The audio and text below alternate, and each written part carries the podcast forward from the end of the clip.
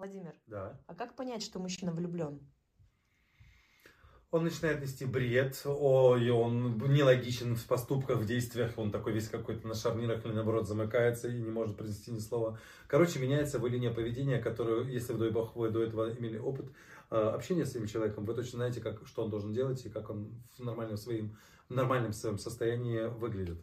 То есть он, тело начинает бунтовать, он начинает нести бред, он пытается вам угодить, он начинает, если он настоящий мужчина, начинает узнавать все телефоны, контакты ваших близких, знакомых, друзей, подруг, чтобы повлиять на вашу жизнь. И он делает все не в попад, постоянно пытаясь быть где-то рядом с вами. Тогда поймите, это прям он. Это он.